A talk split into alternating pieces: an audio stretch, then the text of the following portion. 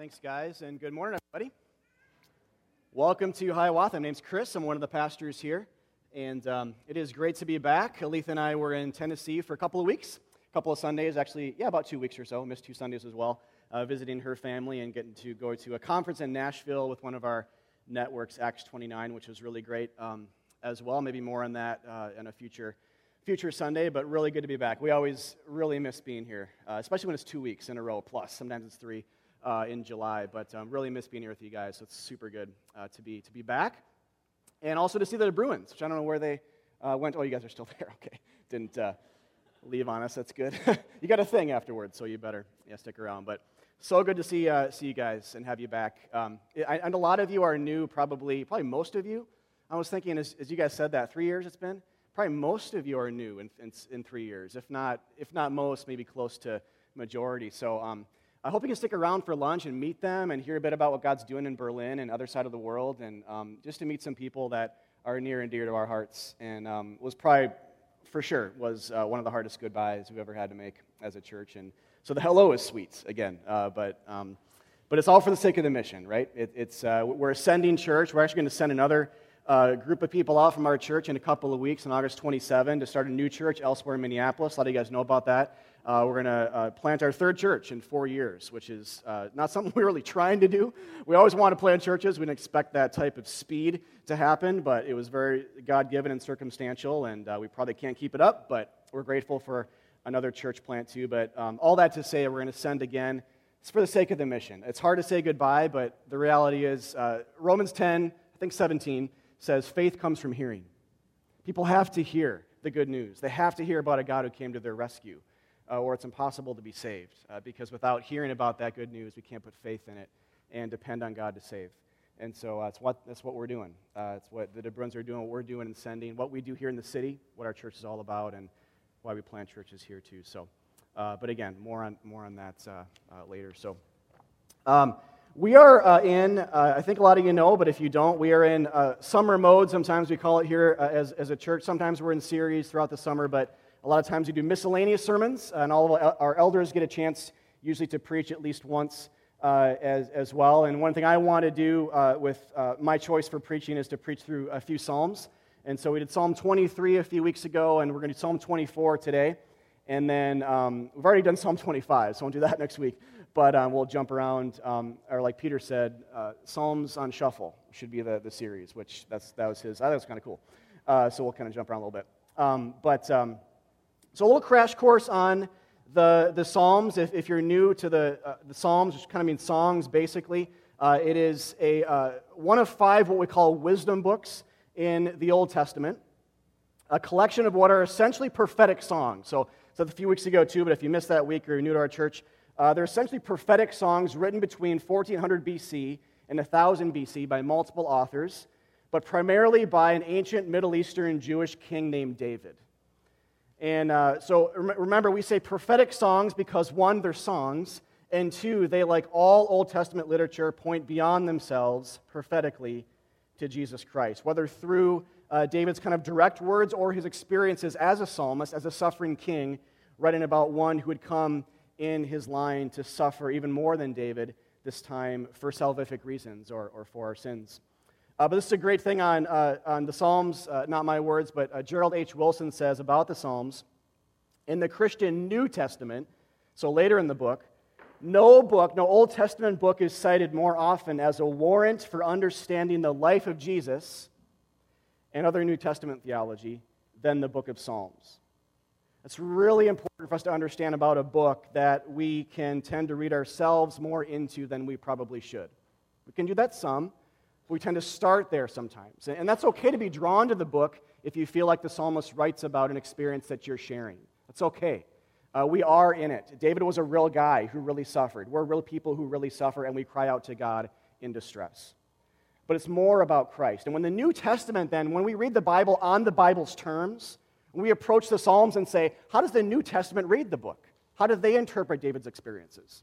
When we ask that question, then what Gerald Wilson's saying here is then we have to then uh, kind of apply those rules ourselves and see Christ and his experiences in them as if these were, these were prophecies just through poetry and prophetic uh, song. So today, then, we're going to look at Psalm 24. It's one of my favorite Psalms. Alith and I actually have a part of Psalm 24 hanging up in our house, the first verse, which I'll read here in just a second. But it's a great Psalm to read or to take someone through if you or a friend is new to the faith, or new to the Bible, or new to the biblical story in general. Because basically, what we get in the Psalm is the whole Bible story in about 10 verses, or what we call the creation, fall, redemption paradigm. God makes everything, human beings fall away and can't get to Him, so He comes to them to save them from their sins. That's the whole Bible in like a sentence. Psalm 24, in, in poetic form. So, in a way that, that not verbatim elsewhere in the Bible, you don't see it this, written this exact way elsewhere, but it complements everything that's said elsewhere in terms of how it uh, plays a small little role in helping tell that greater story of, uh, of the Bible and of redemption. So, as I read the psalm, we're going to have it on screen here. Turn your Bibles if you want, or to your phones, that'd be great, but this will be on screen if you want to follow along there. As I read, uh, look for that creation, fall, redemption, that, that Jesus paradigm and then we'll come back and talk a bit more about it. All right, so Psalm 24, verse 0, a psalm of David. The earth is the Lord's, and the fullness thereof, the world and those who dwell therein. For he has founded it upon the seas, and established it upon the rivers. Who shall ascend the hill of the Lord, and who shall stand in his holy place? He who has clean hands and a pure heart, who does not lift up his soul to what is false and does not swear deceitfully. He will receive blessing from the Lord and righteousness from the God of his salvation. Such is the generation of those who seek him, who seek the face of the God of Jacob. Selah. Lift up your hands, O gates, and be lifted up, O ancient doors, that the King of glory may come in. Who is this King of glory? the Lord, strong and mighty, the Lord mighty in battle. Lift up your heads, O gates, and lift them up, O ancient doors, that the King of glory may come in. Who is this King of glory? The Lord of hosts. He is the King of glory. Selah. Okay, so what I want to do, and I uh, mentioned this before, is go through this psalm with the idea of creation, fall, and redemption as, uh, as the paradigm in that order. And so Let's start with verse 1. So I mentioned verse 0 before identifies uh, the author, who is King David. We'll start with verse, um, verse 1 here, which is really this is all encompassing, staggering, very countercultural claim, which says, The earth is the Lord's and the fullness thereof. So everything in the earth and the earth itself is God's property, it's his possession.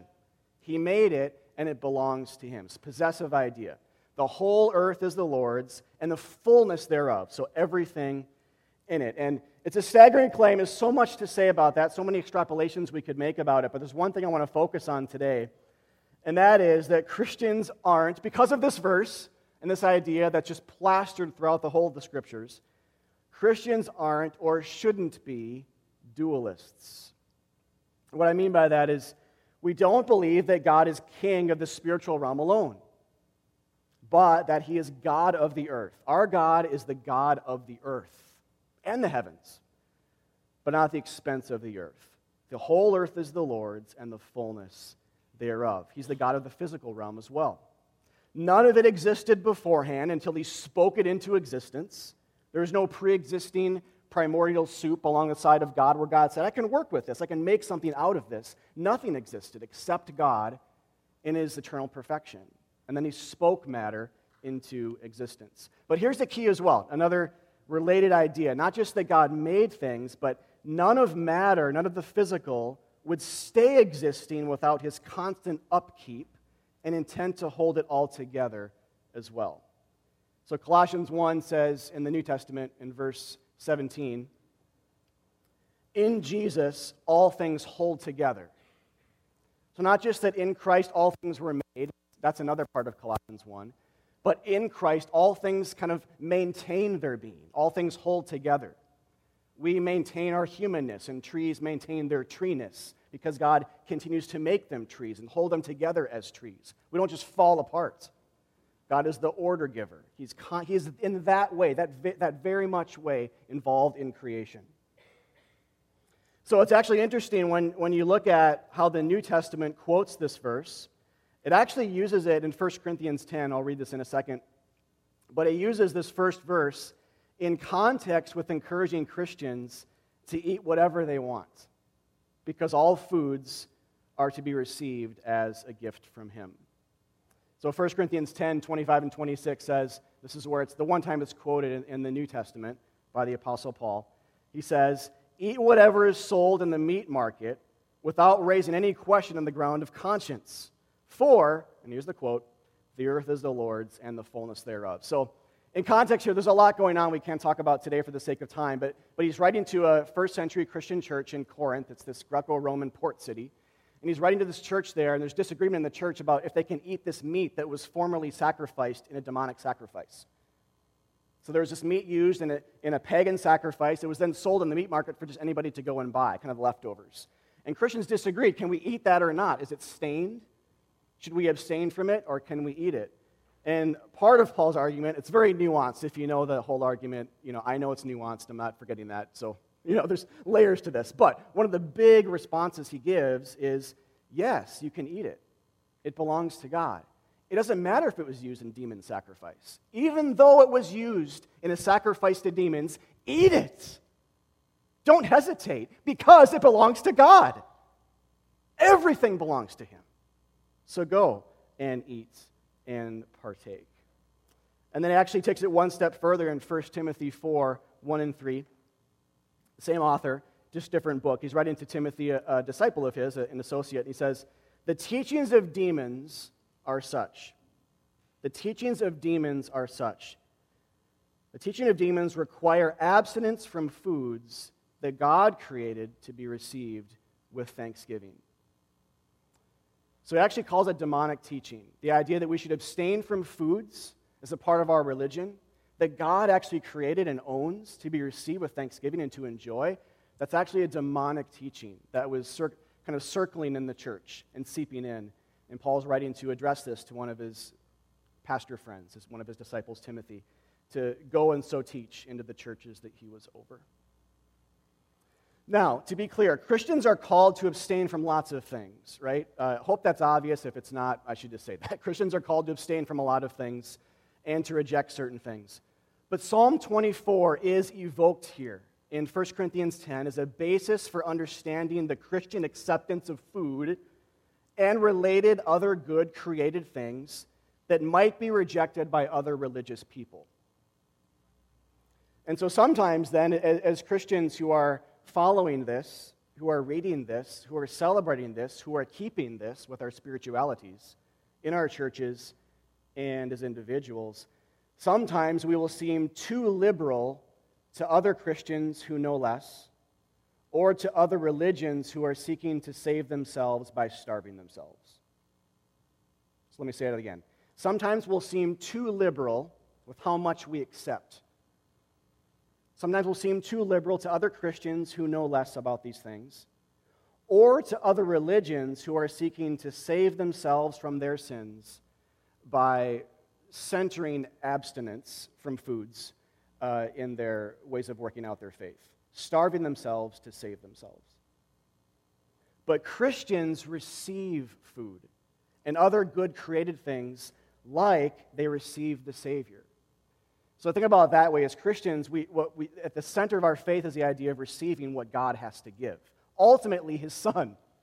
God says, I'm giving you my Son who's going to die on a cross for your sins. Receive Him and you'll become, a, you'll become adopted into my family. You'll become one of my sons and daughters from 1 John, or from John 1.12. So receiving is at the center of the faith. And then so related to that, secondarily, kind of underneath it, but related to it, pointing to it, is this idea that Christians will receive all good created things as from him. He owns it. So we're going to be receivers of all kinds of food and not make a certain kind of faddish diet the center of, of our faith. And not even make fasting the center of our faith. There's times to do that, but fasting is not the center of the Christian faith. Jesus is. And he calls himself bread. You know, so Jesus doesn't say, I'm the center of the faith, abstain from food. He says, I'm the center of the faith, eat my body and drink my blood. So eating is at the center of the faith, not, not abstaining. But again, as, as it goes, uh, that will seem very liberal to some, too liberal to people who are, are too conservative. So there's that uh, issue with Psalm 24, that, or implication, I should say, for Psalm 24 1. But also, past that, I think we can go beyond it, beyond simply saying the earth belongs to God and these are good gifts to receive, to say the earth tells us something about God as well. Uh, if, if, you know Van Gogh's uh, famous self portrait and uh, how it tells us a bit about his inner turmoil, like that, the, the artistry of the earth can tell us a bit about the great artist behind it. The creation can tell us something about the, the creator. Uh, George Swinnock, an early Puritan, talks about this principle as something that Jesus does in his ministry. We actually just sang about that too with the idea of the sparrow, looking at something created to extrapolate a theological idea from it. Jesus is a master at this. He says, if God is doing this over here with this physical thing, how much more in the spiritual way will he do it? So if you're worried about your life, look at the sparrow.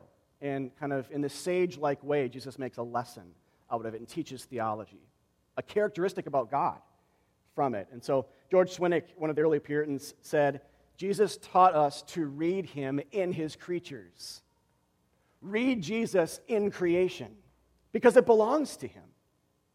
See, if we're dualistic and we separate physical and spiritual, we can't do that. If God made the physical realm but withdraws from it and isn't intimately involved in it, we can't do that. We won't naturally do it as much or even want to do it. But if God is always intimately involved with his creatures, with his seasons, with his mountains and seas, and especially people, which we'll come to in a second, with food, then we can see a glimpse of his grace in it, an, an image of, of himself. And so eh, that's, and that's, a, that's an important qualifier, too, you know, when we see a tree, for example, a Christian should see a bit of God in it. Not, though, as a pantheist or an earth worshiper would, as though the tree was God himself, but as a Christian with a full understanding of creation, as though God made it, and as though we might see a reflection of him somehow and his grace in it as the true artist. So, one question I was thinking this week is what if we believe that God doesn't just own what's said inside a church, but he also owns the sandwich we're going to eat for lunch afterwards? What if we live that way? What if we read that God was gentle with sinners when he died for our sins, but then got a divine glimpse of that when he felt a snowflake gently fall on our skin? From the starting point that God created the snow, God created that moment of the snow falling on my skin. He wanted me to learn something about himself with gentleness there. And that's hard for me to say because if you know something about me, it's hard for me to see snow as a gift from God. So uh, that's a challenge for me. But, um, but what if we did that? What if we were trained in that? What if we were equipped to do it? What if we did it more? Not to replace the cross as the ultimate form of revelation, because the best way we can see God and what He's like is to look at Jesus Christ. Because Jesus says, if you want to see the Father, you want to see God, Look at me. Jesus' words. I and the Father are one. And the best way to understand what he's up to in the world, what he's like, is we look to that bloody cross and say, That's how much he loved me. But what if we secondarily and intentionally said, God is the God of the earth? He owns everything, the fullness thereof. So every moment's a gift from him. Every moment of a raindrop falling on our face, every drink of a cold glass of water after a long run, and how good that tastes. What if that can tell us something about him as well? On a secondary but still intentional, intentional level. And especially with people, and I want to shift us a little bit here within this first idea of creation, because you see the psalm do this. It doesn't just say the earth is the Lord's, it says we are the Lord's. So the earth is the Lord's and the fullness thereof, and then it says all those who dwell therein. So it gets specific, not with animals, not with angels, though those are implied, especially animals being physical creatures, but people. People are put in focus. All those who dwell, all the people who dwell within the earth belong to God. And, and I'm speaking very broadly here as well, not just about Christians, uh, but about all of us, whether we're Christians or not. Because God says we're made in his image. All human beings, this says, all human beings belong to God.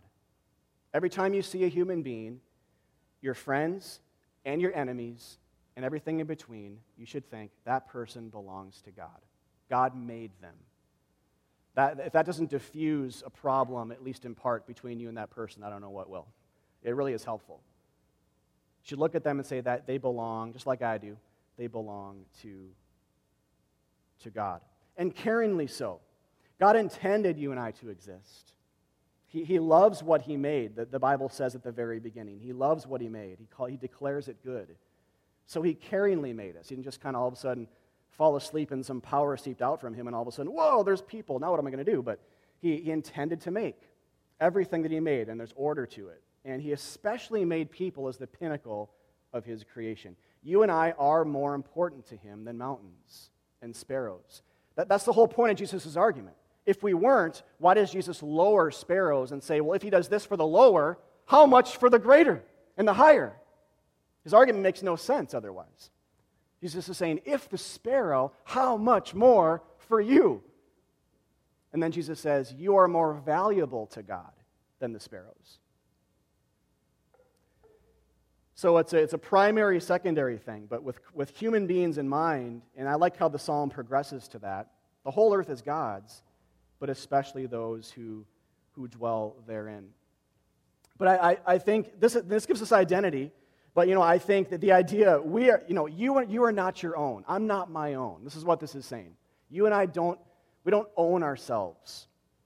And, and we especially say this as Christians, uh, but you can start even as, you know, Christians in the room, you can probably sense this too, but if you're not, maybe even more so. Start to feel some dissonance here, right? Between that idea that we are not our own, we don't belong to ourselves, and with what the world tells us. So when I said before countercultural, just that simple statement, the earth belongs to God, is one of the most countercultural things we can say, I think, today, in, in today's culture. It does not belong to us. And then it moves on. We don't belong to ourselves, it's not our life. So, dissonance with the idea of be yourself, dissonance with the idea of be what you want. Or, in the words of the, the famous theologian Bon Jovi, it's my life. You know, or just pick your pop song. I mean, you know, songs about um, taking back your life, you know, it's my fight song, or whatever it is. Uh, it's, it's rampant, it's everywhere. It's not Christian theology. It's not your life, it's not my life. We belong to God, we're God's possession. It's actually really good news. You know, as a Christian, you, you probably know this, or if it's a sweet reminder, then great. It's a good reminder for me. If you're not yet, uh, this, this will probably be extremely offensive, but I hope extremely joy giving at the same time. And if you're feeling the rub there, it's a good rub. It's a good tension to feel, it's a good burn. That, that's the gospel. We, we can't do anything to save ourselves, God does everything. In the same way, we don't belong to ourselves. It's not our life, and we're not saved by creating something out of our life circumstances, climbing the ladder, but by God coming to get us. So the dissonance there is really important to understand and leads us to this next piece. So, with creation talked about, touched on a little bit, we moved to this next question, which, which can seem out of place if we just thought this is going to be a psalm about the earth we're, we're kind of caught off guard here, I think, in a good way. It's not just about the earth, it's about more. And so, a question's posed. This is the next section, which I'm going to call uh, the fall section, or the sin section, or the idea of, of law, which I'll, I'll mention in a second, but the idea of falling away from God. So, a, a question's posed. And this is, this is where it really uh, gets, gets good. It's already been good, but this is where it gets good. And, and note that, that this is written here about God and us from a fallen world perspective. It, it, assumes distance between us and God, this, this next section, right? Who will ascend the hill of the Lord? Meaning, God's on the hill and I'm not. So it, it assumes distance. We're, we're not where He is, whereas in the beginning of the book, we used to be. Human beings used to be. Seeing Him face to face, holding His hand, talking to Him, walking with Him in the cool of the day. Genesis 1 and 2 is described um, as Adam and Eve having that experience. And so this psalm, though, assumes distance between us and God. Otherwise, why talk about ascending to God at all? And so part of the idea behind the earth is the Lord's is a very high and mighty view of God. The earth isn't ours. We didn't make it with a word like He did, and we've, we've fallen to a place beneath Him in our sin and rebellion against Him. Whereas, again, in the beginning, it wasn't like that. So the related question then is who shall ascend God's hill, or who shall get to Him? Who shall stand in His holy place? So, see, that holy place is, is important there. Who shall ascend to the place of holiness and perfection? Who shall be with him in his temple? Who shall be with him in heaven? The immediate answer after, I'm just going to I'm going to paraphrase this. You can read it again. I'm going to paraphrase this. Basically, what he's saying is those with clean hands, a pure heart, humility, and truthfulness. Those with a pure heart, clean hands, humility, and truthfulness.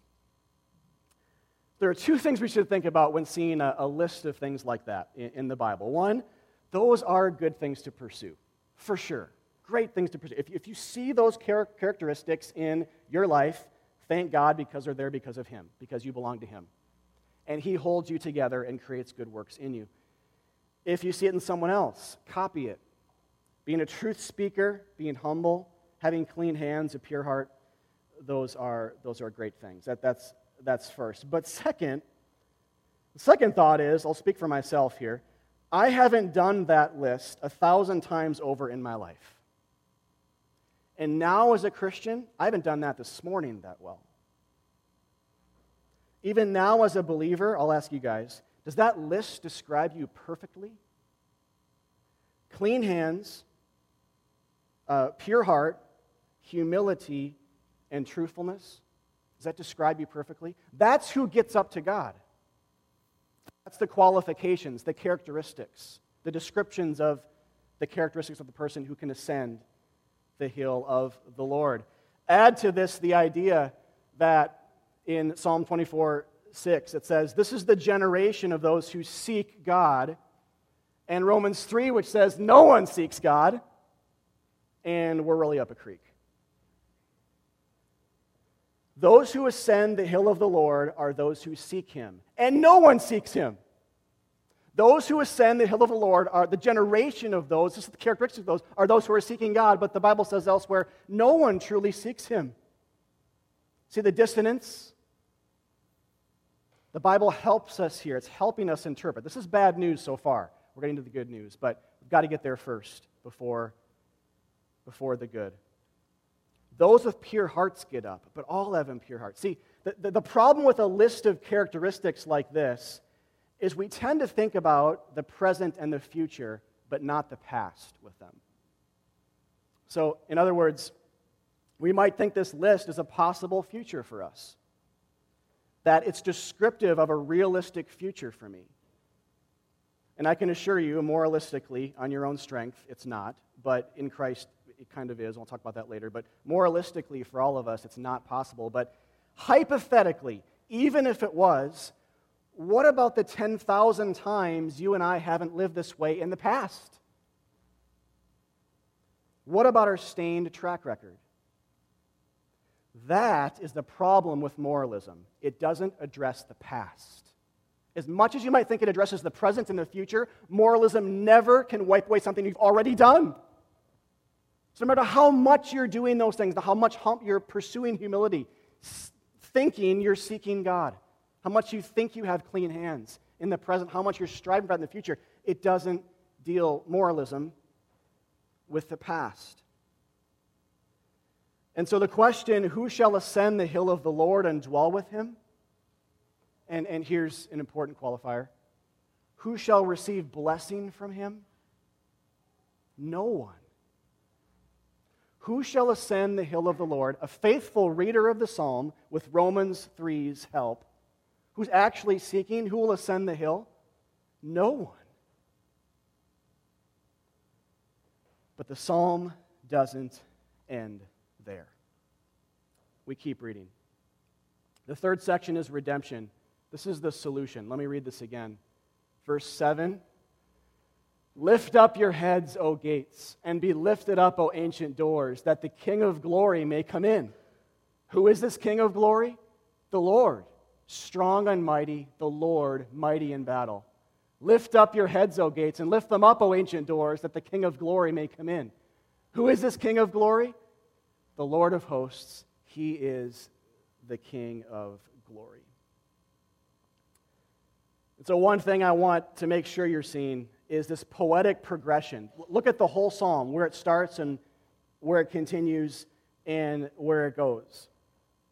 It starts with, uh, or in the middle especially, God creates, but then this question who will ascend the hill of the Lord? And then we get this idea the reader is kind of looking at his stained hands and heart in sadness. And even the word Selah here is transliterated Selah. We don't know what it means. That's why it's just translated Selah. A lot of people think it means pause. And if it does, it helps with this idea. It almost like it's like the, that David is inviting a moment of pause. You know, we think about the question, who will get to God? This is the qualifications. Sadness as we look at our stained hands and prideful hearts and unwillingness to truly seek after him. Pause and think about that. Then read verse 7.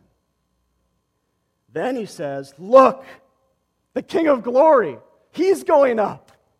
He's climbing the hill. Open the gates quick. He's entering for us.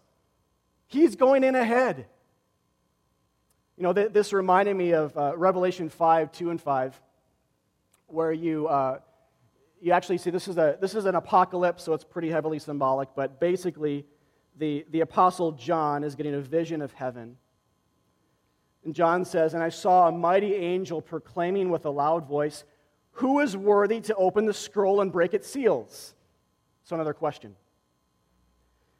Then it continues, And no one in heaven or on earth or under the earth was able to open the scroll or to look into it. And I began to weep loudly because no one was found worthy to open the scroll or to look into it.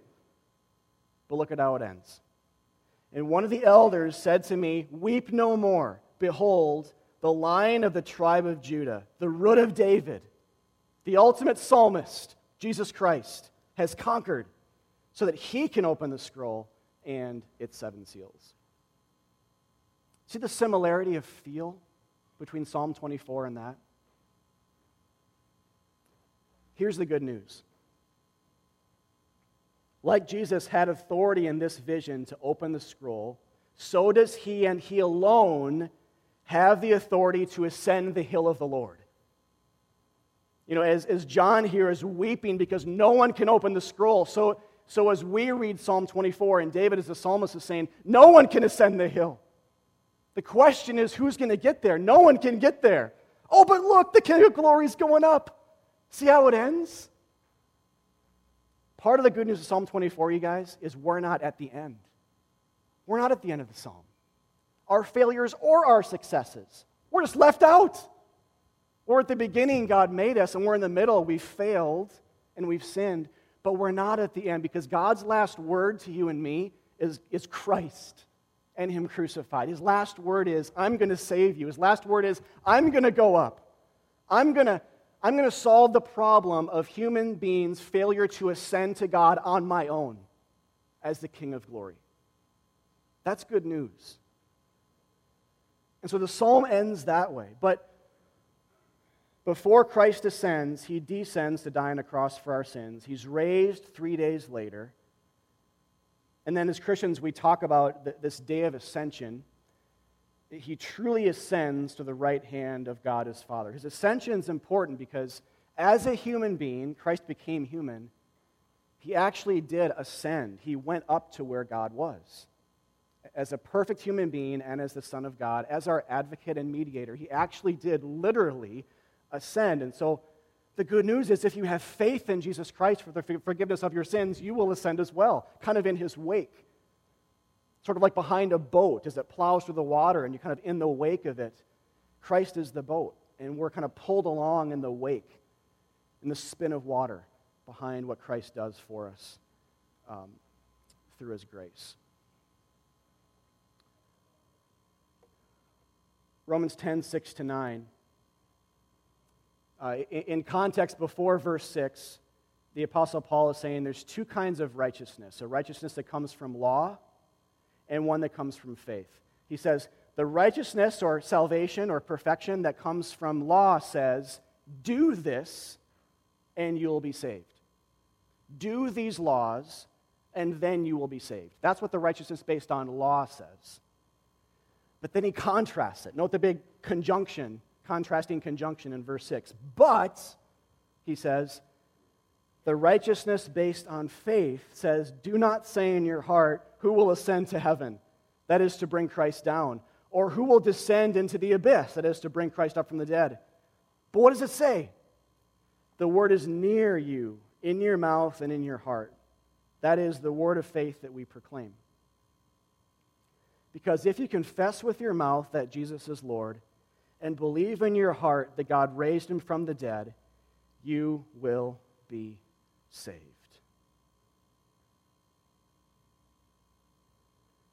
Look what that first verse says, though, verse 6.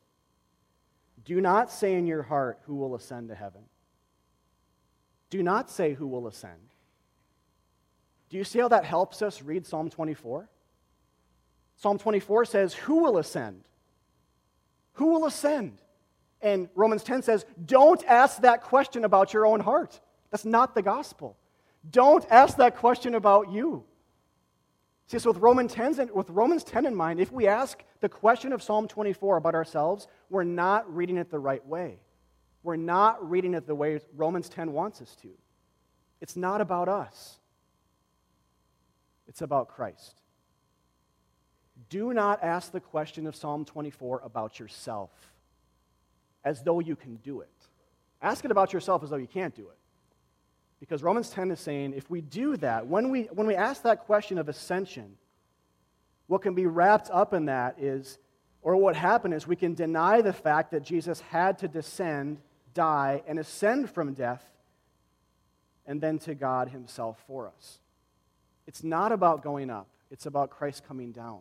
And that's why he has these parentheticals here. He says, if we ask the question about ascension for us, we deny that Christ came down to get us and to save us. Or if we ask, well, we can go deep into the things of God, well, that is denied that Christ came up from those deep things himself. He went down to hell for us and came up to save us. He experienced it for us and came up from, from death and Hades. We, we can deny that if we, if we ask ourselves about going deep. Christ went deep into the things of salvation, He died. So his parentheticals help us here. You know, Paul's saying, don't ask the question of movement. Stay where you are. The word's near to you. Christ has come close to us. He became human to speak love and truth and to die on a cross for our sins. So that the end of the paragraph is then true. If you confess, simply confess with your mouth that Jesus is Lord, same word in Psalm 24. Who's this King of glory? The Lord. It's Jesus. Jesus is the King of glory. Jesus is Lord, and believe in your heart that God raised him from the dead, you will be saved. It doesn't say, if you ascend, you will be saved. Guys, it's such good news. Do you believe this? Or ask this question How are you living contrary to that? How do you tend to believe the opposite? In what way are you seeking to ascend or to descend? When you read Psalms like Psalm 24, do you read yourself into it? Do you think that, yeah, you're actually able to have a pure enough heart? It's actually about you? It's not about you and me. Jesus is the purest, the humblest, the perfect, the Son of God, the ascender. And he did it for us. So it's not based on moralistic ascension or religious effort. Religious effort.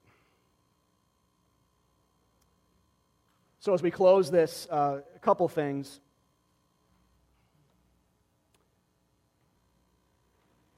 We ask this question who shall ascend the hill of the Lord? We ascend when we realize we can't ascend. But that Jesus has descended, died, and then ascended for us. You ascend the hill of the Lord. In other words, you're saved. You get close to God when you stop trying to ascend so much. And, you know, you believe that He bled and He died for you. You and I ascend when we humble ourselves in light of that great and glorious gospel. So, Psalm 24 is a problem for people who think they're good because it ends, because there are things like Romans 3 in there too, which we talked about, which are conflicting, but it ends with the King of glory, not us. But it's really good news for people who have lied, who have not been true speakers, who have not sought after God, who have not been humble, who have had, in any way you want to define the word, impure hands. Psalm 24 is gospel truth, written by David about the second David who is coming a thousand years later, his eventual son, Jesus Christ. And so when we when we know that, when we believe that God's pursued us in this way, when He's fought all of our battles, we can confess and believe. Uh, you know, it's, I, I, think that when we, when we talk about, as Christians, sometimes we talk about pursuing God, um, seeking after Him. It's fine to talk about that sometimes, but only after God first seeks us. We can think about our days as like seeking after truth or seeking after God, but not before we, we believe he's first sought after us in this capacity. And then after this, this is really, there's really no imperative in the psalm, no command. Uh, but, but the end, you know, the psalmist is pointing to Jesus, the eventual Christ who fulfills the idea and he's worshiping. And so that's the second and uh, final thing I want to talk about here is get into a rhythm of worship in your life. The Christian life is the epitome of it, at least one big aspect, is when we say to each other and to ourselves, the King of glory is fighting our battles. Do you guys remember? Have you in any way forgotten? How are you working that out in your life? Are you trying to fight your own? We say that to ourselves, to our, our kids, our spouses, our friends, our community groups, our church.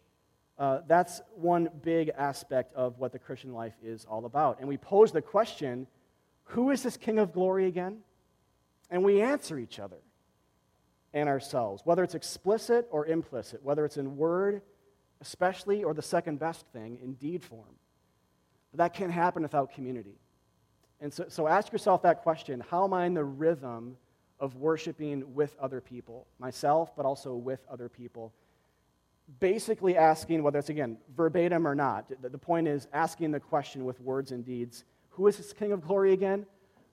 It's Jesus, who's fighting all of my battles on that cross. All of them. He destroyed all of my sins, past, present, and future. Moralism will never help you, it will always leave you to fear. Because moralism ends after verse 6 in Psalm 24. There's no king of glory in moralism. It just says, Who will ascend the hill of the Lord? Those people that are basically perfect and who are good. End of Psalm. But that's not how the psalm ends. It progresses to redemption. And so the whole Bible tells a story. It's, it's a long book, but that's the whole thing. And then Psalm 24 is a microcosm of the, that greater story. The whole earth is the Lord's and all of us. We've all fallen away. But the King of glory is coming to ascend to God for us. And if you believe, you will be saved. That's all you have to do today. And a lot of you uh, are, some of you, maybe a lot of you, aren't Christians yet. If that's, not, if that's the case, then the invitation of the Bible through the lens of Psalm 24 is to believe in the King of glory, to believe in Jesus, that he came to your rescue, that he solved the problem of your inability to truly seek after God with a pure heart and with, with rightly placed zeal. Because you can't do that. So it should be a relief, humbling but a relief. But simply believe that he came to die. As Romans 10 says, believe that he's Lord and believe that he died for your sins and you'll be saved. That, that's, that's all it is. It's about confession and belief because the word has come near to us. So you don't have to go on a pilgrimage, a spiritual journey like many religions push towards. You have to do the theological math. You just receive, like we receive all foods as Christians, freely. We receive the gift of the gospel of Christ. We're His. He loves you so much that He went to death and, and back. And so let me read from Colossians 3 to close here, and we'll respond with a, with a final song. Colossians 3 is, is, a command to the church. So consider this uh, what God, in part, wants from you this week a rhythm that He, by His Spirit, will help you. And, and talk to us in leadership. If this is too abstract, talk to us. This is what we want at Hiawatha. Let the word of Christ dwell in you richly, teaching and admonishing one another in all wisdom singing psalms and hymns and spiritual songs with thankfulness in your hearts to God. Let's pray. God, thank you for the gospel of Psalm 24. Uh, thank you for its richness, for its complexity, and its simplicity. Thank you for telling us all we need to know, really, within this one psalm that you made all things good, all things fell away, no one can ascend to you, and so you descended to us and then reascended in glory, Jesus, that we might ascend to you if we have faith in you uh, to be back in relationship with you. So, God, I pray for rightly placed faith in the, the essence of that psalm, the gospel of that psalm for all of us, whether we're Christians, we think we know everything or not. Uh, God, help us to put fresh faith in the fact that you are the King of glory who loves us, the only one of pure hands, the only one who truly sought after his Father's will, and the one who had true humility, uh, and the one who's actually able then to destroy inside us all of the sins of rebellion and um, unwillingness to worship you and pride. Uh, God, forgive us, come rescue us, and ascend for us. Help us to have a rhythm in our life of constantly saying to ourselves and to each other, Who is this King of glory? That's right, it's Christ. And we remind and we celebrate. And we get in that rhythm of being joyful, as, as Colossians 3 says, thankers of you to each other, amongst each other, in word and deed, and alone as well. Uh, in Christ we pray all of this. Thanks again for who you are and what you've done. Amen.